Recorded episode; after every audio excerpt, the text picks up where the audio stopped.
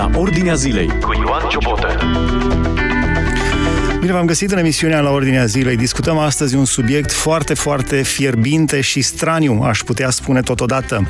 Despre inteligența artificială, Business Insider, citat de Yahoo News, scrie că Pentagonul se îndreaptă spre momentul în care va lăsa armele conduse de inteligență artificială să decidă în mod autonom dacă ucid oameni sau nu. Statele Unite se numără printre țările care argumentează împotriva noilor legi care reglementează dronele ucigașe controlate de inteligență artificială. Vorbim împreună cu Călin Taloș, pastor, lector la Universitatea Emanuel din Oradea, pe acest subiect. Bine ați venit în emisiunea la Ordinea Zilei. Bine v-am găsit. Mai întâi, ce este inteligența artificială, pe înțelesul tuturor? Ce este, cine este și ce vrea? Da, da. Inteligența artificială este o suplimentare a facultăților intelectuale umane. Um, ea este de două feluri, inteligența artificială și inteligența artificială generală, adică inteligența slabă și inteligența tare. Diferența dintre aceste două inteligențe artificiale uh, stă mai, mai degrabă în uh, competențele lor. Uh, prima, inteligența uh, artificială, este capabilă să acționeze în uh, cadrul unor, unor anumiți parametri, adică să facă ceea ce îi se dă de lucru. Pe când inteligența artificială tare sau inteligența artificială generală um, face ceea ce singură își dă de lucru.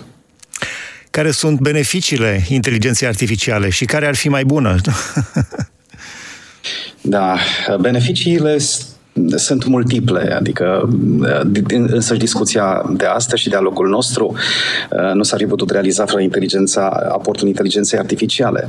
Dar, în primul rând, e vorba de faptul că um, această inteligență este o suplimentare, fiind o suplimentare a facultăților cognitive umane și o amplificare a acestora, ea este capabilă să rezolve probleme complexe, uh, de la probleme de matematică până la uh, rezolvarea și explicarea scăderii acțiunilor la bursă. Apoi Sau diagnostic în medicină. Uh, diagnosticare și chirurgie în medicină dezvoltarea metodologiilor de învățare, creșterea calității vieții în general. Um, inteligența artificială are un aport de 15 trilioane um, de dolari la economia globală, de pildă. Care sunt pericolele inteligenței artificiale? Pericolele inteligenței artificiale ar putea fi clasificate în două. În primul rând, Um, primul pericol ar fi cazul în care inteligența artificială ar fi instrumentată de către om împotriva omului. Despre asta vorbește în mod expres uh, Susana Zubov, uh, profesor emerita a Universității Harvard, despre folosind uh, conceptul de capitalism de supraveghere, când cei care dețin resorturile acestei inteligențe artificiale și um, au acces la toate datele personale, um, pot instrumenta fie în avantajul lor, da, um, fapt care duce la um, câștiguri financiare considerabile, fie la inducerea unor stări pentru cei care um, folosesc um, în mod cotidian um, um, internetul. Iar pe de altă parte, uh, un alt pericol al inteligenței artificiale ar fi atunci când însăși inteligența artificială, fie în mod uh, ascuns, fie în mod uh, deschis, uh, va lupta împotriva uh, umanității în general. Dar asta, sigur, nu este, este ceva de domeniul uh, viitorului și probabilitatea, deși există, uh, în acest moment vorbim despre o probabilitate mică. Intrăm în subiectul fierbinte al discuției noastre de astăzi și anume utilizarea așa numiților roboți ucigași și citesc din nou de pe Yahoo News, marchează o evoluție tulburătoare care, uh, prin care deciziile de pe câmpul de luptă vis-a-vis de viață și de moarte sunt transferate mașinilor fără aport uman, dronelor. Și au fost trimise astfel de drone în războiul din Ucraina. Acum, nu se știe dacă au avut și efecte letale, dar au fost trimise Ucraina este un, și un uh, poligon de, de încercări, de trageri. Uh, întrebarea este, sunt arme care pot decide singure pe cine să omoare sau nu. Cum comentați din punct de vedere moral sau și etic această putere cu care au fost înzestrate niște mașini. Să aleagă cine e bun și cine e rău, cine să fie omorât și cine să fie lăsat să trăiască. Da, vorbim despre dronele autonome, însă termenul autonom este un termen uh, relativ. El este autonom în raport cu un operator uman. Însă dronele în sine uh, nu sunt autonome deoarece sunt înzestrate cu un sistem digital uh, bine stabilit dinainte, uh, întemeiat pe niște uh, reguli uh, concrete Um, și el nu funcționează decât în măsura în care îi se dă um, să acționeze. Uh, se știe foarte bine că uh, dronele și softurile cu care sunt dotate sunt în strânsă uh, legătură cu uh, sisteme juridice ca, uh, și, și legale, ca de pildă drepturile, uh, dreptul omului, drepturile omului Um, și totodată sunt, acționează în baza unor, unor uh, resorturi ale unor sisteme etice de pildă, uh, atunci când uh, un, o mașină Uh, precum o dronă sau o autopurtată care este dotată cu inteligență artificială, acum, fie că este inteligență artificială slabă sau inteligență artificială tare, tare, în circumstanțele X are variantele A, B și C. Ori aceste variante sunt uh, organizate ierarhic. Așadar există un plan A principal, dacă nu funcționează planul A, avem planul B. Dacă nu planul B, atunci planul C. Um, putem vorbi despre o autonomie așadar relativă. Ele sunt programate să acționeze într-un anumit fel uh, în cadrul unui, uh, unor anumite împrejurări sau circumstanțe uh, pe câmpul de bătălie. Așadar, capacitatea dronelor de a selecta singure ținta umană este relativă ele sunt programate să selecteze ținta umană în anumite circunstanțe, date fiind anumite uh, informații și reacționează pe care le, pe care le culeg uh, acolo uh, și reacționează uh, bine calculat în funcție de acestea să dea Dumnezeu să fie așa. Interesant este că mai multe guverne fac lobby la Organizația Națiunilor Unite pentru o rezoluție obligatorie, citesc tot de, tot de pe Yahoo News, uh, care citează publicația The Times, o rezoluție obligatorie care să restricționeze utilizarea dronelor ucigașe cu inteligență artificială. Dar Statele Unite, Rusia, Australia, Israel se opun unei astfel de uh, legiferări. Deci să fie doar o decizie fără caracter obligatoriu. Uh, foarte bine ați punctat, uh, dronele acestea pot să funcționeze cum funcționează totul în programare, dacă atunci. Dacă se îndeplinește condiția A, trecem la B. Dacă B, C. Dacă nu, trecem din nou la A. În fine. Dar credeți că există sau cât de departe este momentul în care aceste drone nu vor mai funcționa pe baza acestor uh, uh, determinări mecaniciste, dacă A, B, C, ci vor avea într-un fel conștiință? Da, se vorbește despre capacitatea dronelor de a reflecta asupra modului în care uh, gândesc și de a delibera în funcție de uh, situațiile Uh, în care se află, confortabile sau inconfortabile pentru acestea. Uh, dar în, în acel caz, dronele sau inteligența artificială, indiferent de, despre ce, ce uh, uh, uh, încadrare materială vor avea, uh, în acel caz, ele se vor deconecta total de intervenția umană, adică ele vor fi singulare și vorbim despre singularitate, adică despre situația în care inteligența artificială va avea propria ei conștiință. Wow! Uh, din, din unde punct, am ajuns? Din punct de... Da, da, vă rog. Vă rog, vă rog, nu, am zis, wow, da. în ce stare am ajuns?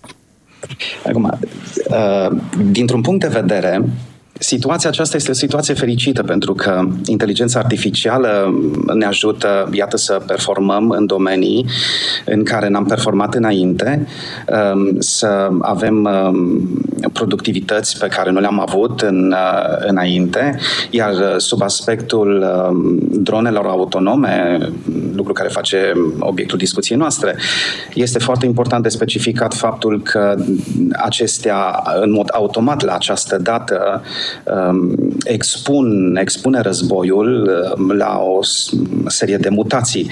Um, armata care posedă dronele, uh, spre o deosebire de armata pe care nu le posedă, intră într-un război asimetric. Prin urmare, armata adversă își va dori, va dori să posede și ea drone cu, dotate cu inteligență artificială, fapt ceea ce va face ca omul să fie substituit pe câmpul de bătălie și să avem de-a face cu războiul dintre drone. De fapt, războiul um, dintre Ucraina și, și Rusia în acest moment se poate numi războiul dronelor.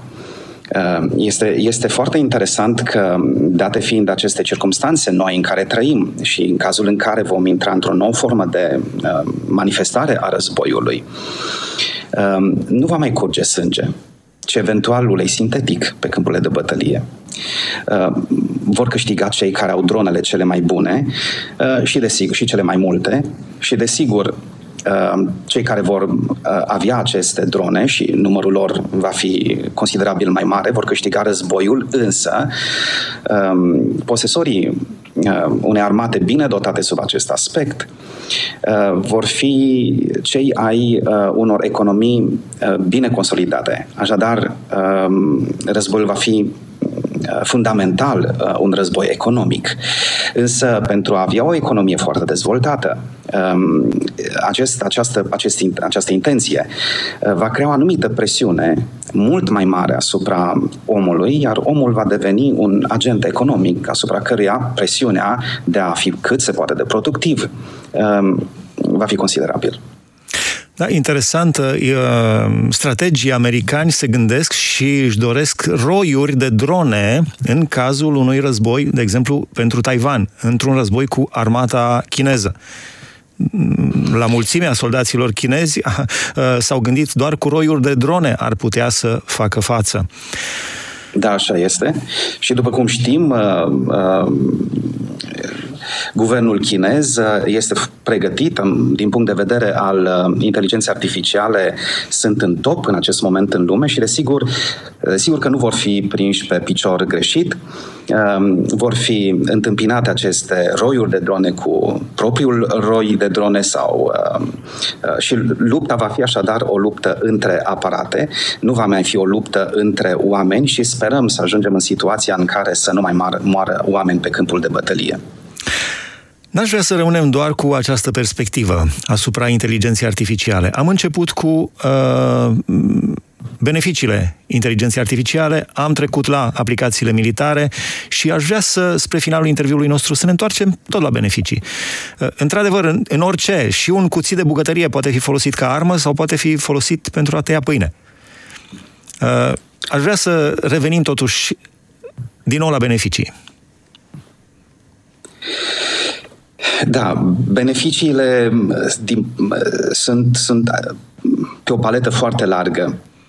Și anume, um, el, inteligența artificială în acest moment este folosită în comunicare, um, chiar în consiliere, uh, în traducerea Bibliei, în pregătirea și elaborarea uh, discursurilor, chiar și a predicilor. Um, folosirea uh, Bibliei în format electronic se datorează tot inteligenței artificiale. Așadar, există o, rever, o, o paletă, o, o monedă um, cu față și spate. Uh, există, cum ați spus, uh, atât avantaje cât și dezavantaje. Depinde foarte mult de uh, perspectiva etică pe care, prin care privim uh, această nouă uh, invenție, adică de la praful de pușcă până la uh, tipografia lui Gutenberg, uh, iată ne ajuns în fața unei noi ere care presupune o serie de schimbări, însă este foarte important să privim această schimbare cu maturitate și dintr-o perspectivă uh, bine ancorată în uh, intenții bune. Uh, din punctul nostru de vedere, uh, pe o perspectivă um, etică uh, ancorată în iubire, în iubirea de Dumnezeu și iubirea de aproape. Foarte bine punctat. N-a trecut decât uh, un an și un pic de când a fost lansat uh, ChatGPT. Uh, prima uh, prezență, cum să zic, prezență gratis uh, online a inteligenței artificiale. Sunteți și pastor și lector la Universitatea Emanuel din Oradea. Recent am avut, cu două, trei luni în urmă, uh, am avut din nou o discuție, o emisiune pe tema studenților care folosesc inteligența artificială pentru a-și rezolva de la eseuri, de la rezumate, uh, cum implementați? Pentru că nu poți să-l oprești pe un student să folosească inteligența artificială. Și în predici, spuneați și în predici. Este ceva rușinos să folosești inteligența artificială în predici sau în pregătirea unei predici? Uh, cum vedeți cele două? În, ca și lector la Universitatea Emanuel din Oradea, ca și pastor? Da, chatboții au intrat cu viteză maximă în uh, perimetrul nostru privat și uh, activitățile noastre profesionale. Ce fac pentru cei care nu, nu știu ce fac acești chatbots, inteligența artificială? Ce fac de fapt? Da, ei sunt niște uh, algoritmi care uh, sintetizează toată informația aflată în virtual, uh, pe internet, cum ar veni, um, astfel încât uh, ne oferă Uh, în funcție de întrebările pe care le adresăm. Algoritmii sunt uh, de o fantastică putere, um, au acces la informații uh, pe care noi nu le acumulăm în, în zeci și zeci de ani. Ei sunt capabili să sintetizeze informații în două secunde. Așadar, la întrebările pe care le punem, ei sunt capabili să facă selecția de date, să sintetizeze informația, și să ne ofere într-un text uh, um, uh, pe care îl preferăm noi ca sub aspectul lungimii. Din punct de vedere tematic sunt foarte pregătiți, dar aici sunt două lucruri care trebuie subliniate. În primul rând, uh, lucrarea de sinteză acestor chatbots, roboți care uh, sunt uh, specializați pe comunicarea cu omul, um, ei muncesc în locul nostru. Însă, în mod normal, n-ar trebui să înlocuiască munca de cercetare pe care o face studentul, pastorul atunci când își pregătește mesajul um, sau profesorul când uh, elaborează un curs um, frumusețea unui demers stă în, în drumul uh, cercetării, nu neapărat în destinația lui. Așadar, n-ar foarte trebui bine să ne punctat, priveze... Foarte bine punctat aici n-ar trebui să ne priveze de exercițiul muncii, pentru că, din punctul meu de vedere, inteligența artificială este al treilea leviatan. Dar n-aș vrea să uh, marșez pe această idee, vreau să subliniez și celălalt aspect de care trebuie să ținem cont, atunci când uh, utilizăm inteligența artificială, uh, și anume de faptul că în acest moment ChatGPT 3.5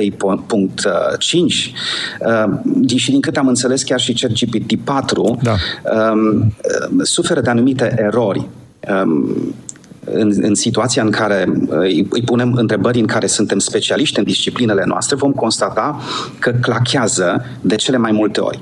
Așadar, nu este o sursă demnă de încredere din punct de vedere al a, a capacității de sintetizare și de analiză.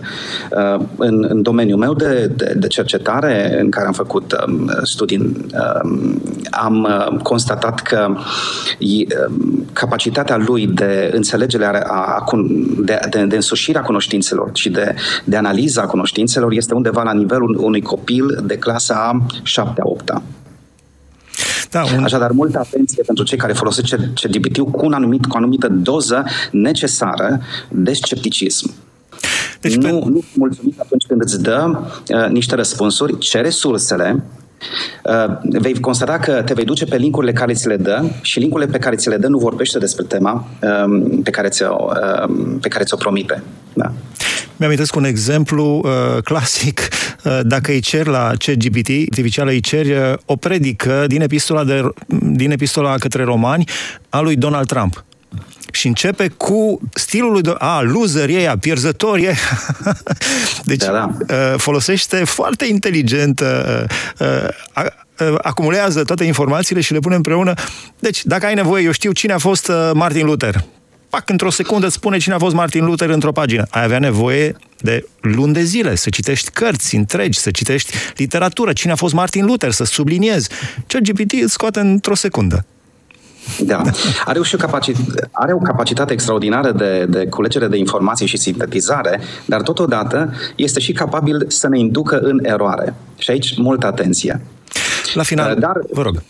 Da. Celălalt aspect uh, de care trebuie să ținem cont este că uh, el nu trebuie să substituie munca noastră de cercetare, pentru că aici este cel de-al treilea Leviatan. Primul Leviatan este monstru marin din Iov, al doilea lui Thomas Hobbes, care ne vorbește despre faptul că uh, pentru um, uh, în schimbul um, unei doze semnificative de, de protecție am cedat o, o măsură considerabilă de libertate. Acum, în cel de-al treilea Leviatan este inteligența artificială um, căreia îi cedăm exercitarea memoriei um, a funcțiilor noastre cognitive și chiar a um, spațiului nostru privat. Deci, multă atenție la sub acest aspect.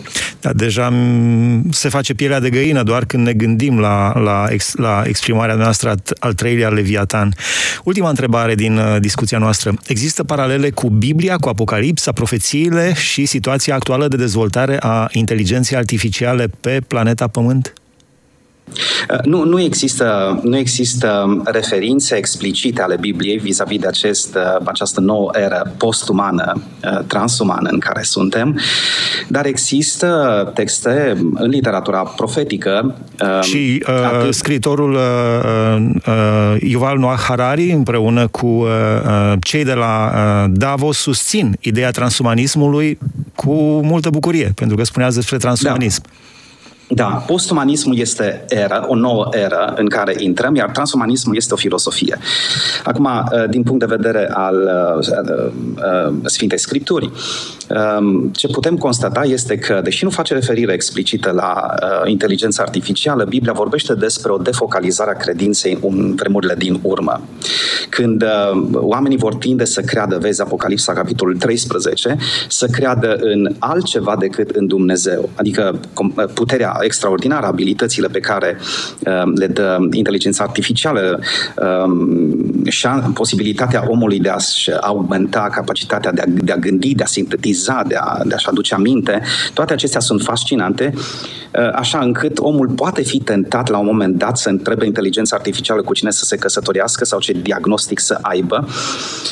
Um, și văzând că răspunsurile sunt uh, adecvate, s-ar prea putea să spună nu mai am nevoie de Dumnezeu Dumnezeu.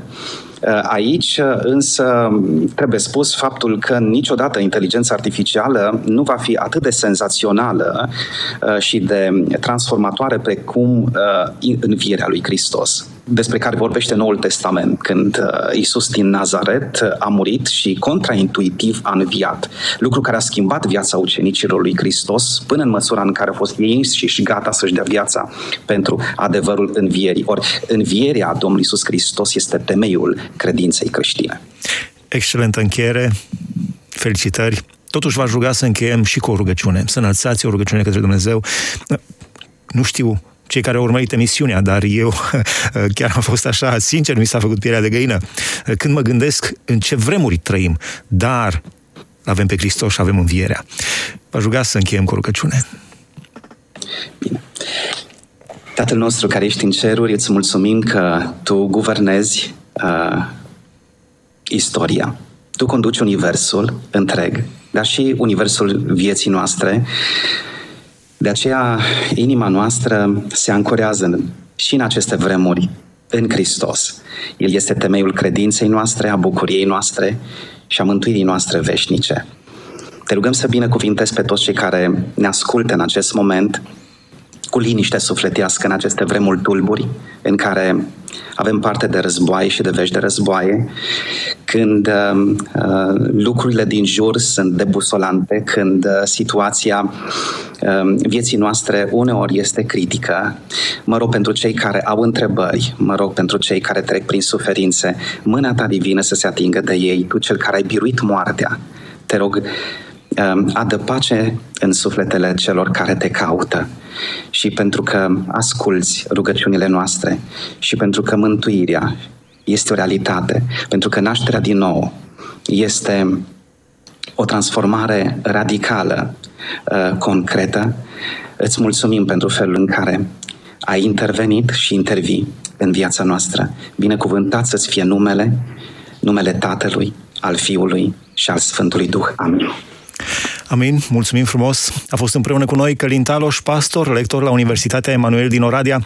Am discutat pe marginea unei știri și anume lucrurile se îndreaptă spre momentul, se pare că se îndreaptă spre momentul în care dronele, roboții ucigași vor decide singuri pe cine uh, să ucidă și pe cine nu controlați de inteligență artificială, dar am discutat și despre părțile pozitive ale inteligenței artificiale, locul unde se află omenirea acum. Aici se încheie emisiunea la ordinea zilei de astăzi. Dumnezeu să vă binecuvânteze! Ați ascultat emisiunea La Ordinea Zilei cu Ioan Ciobotă.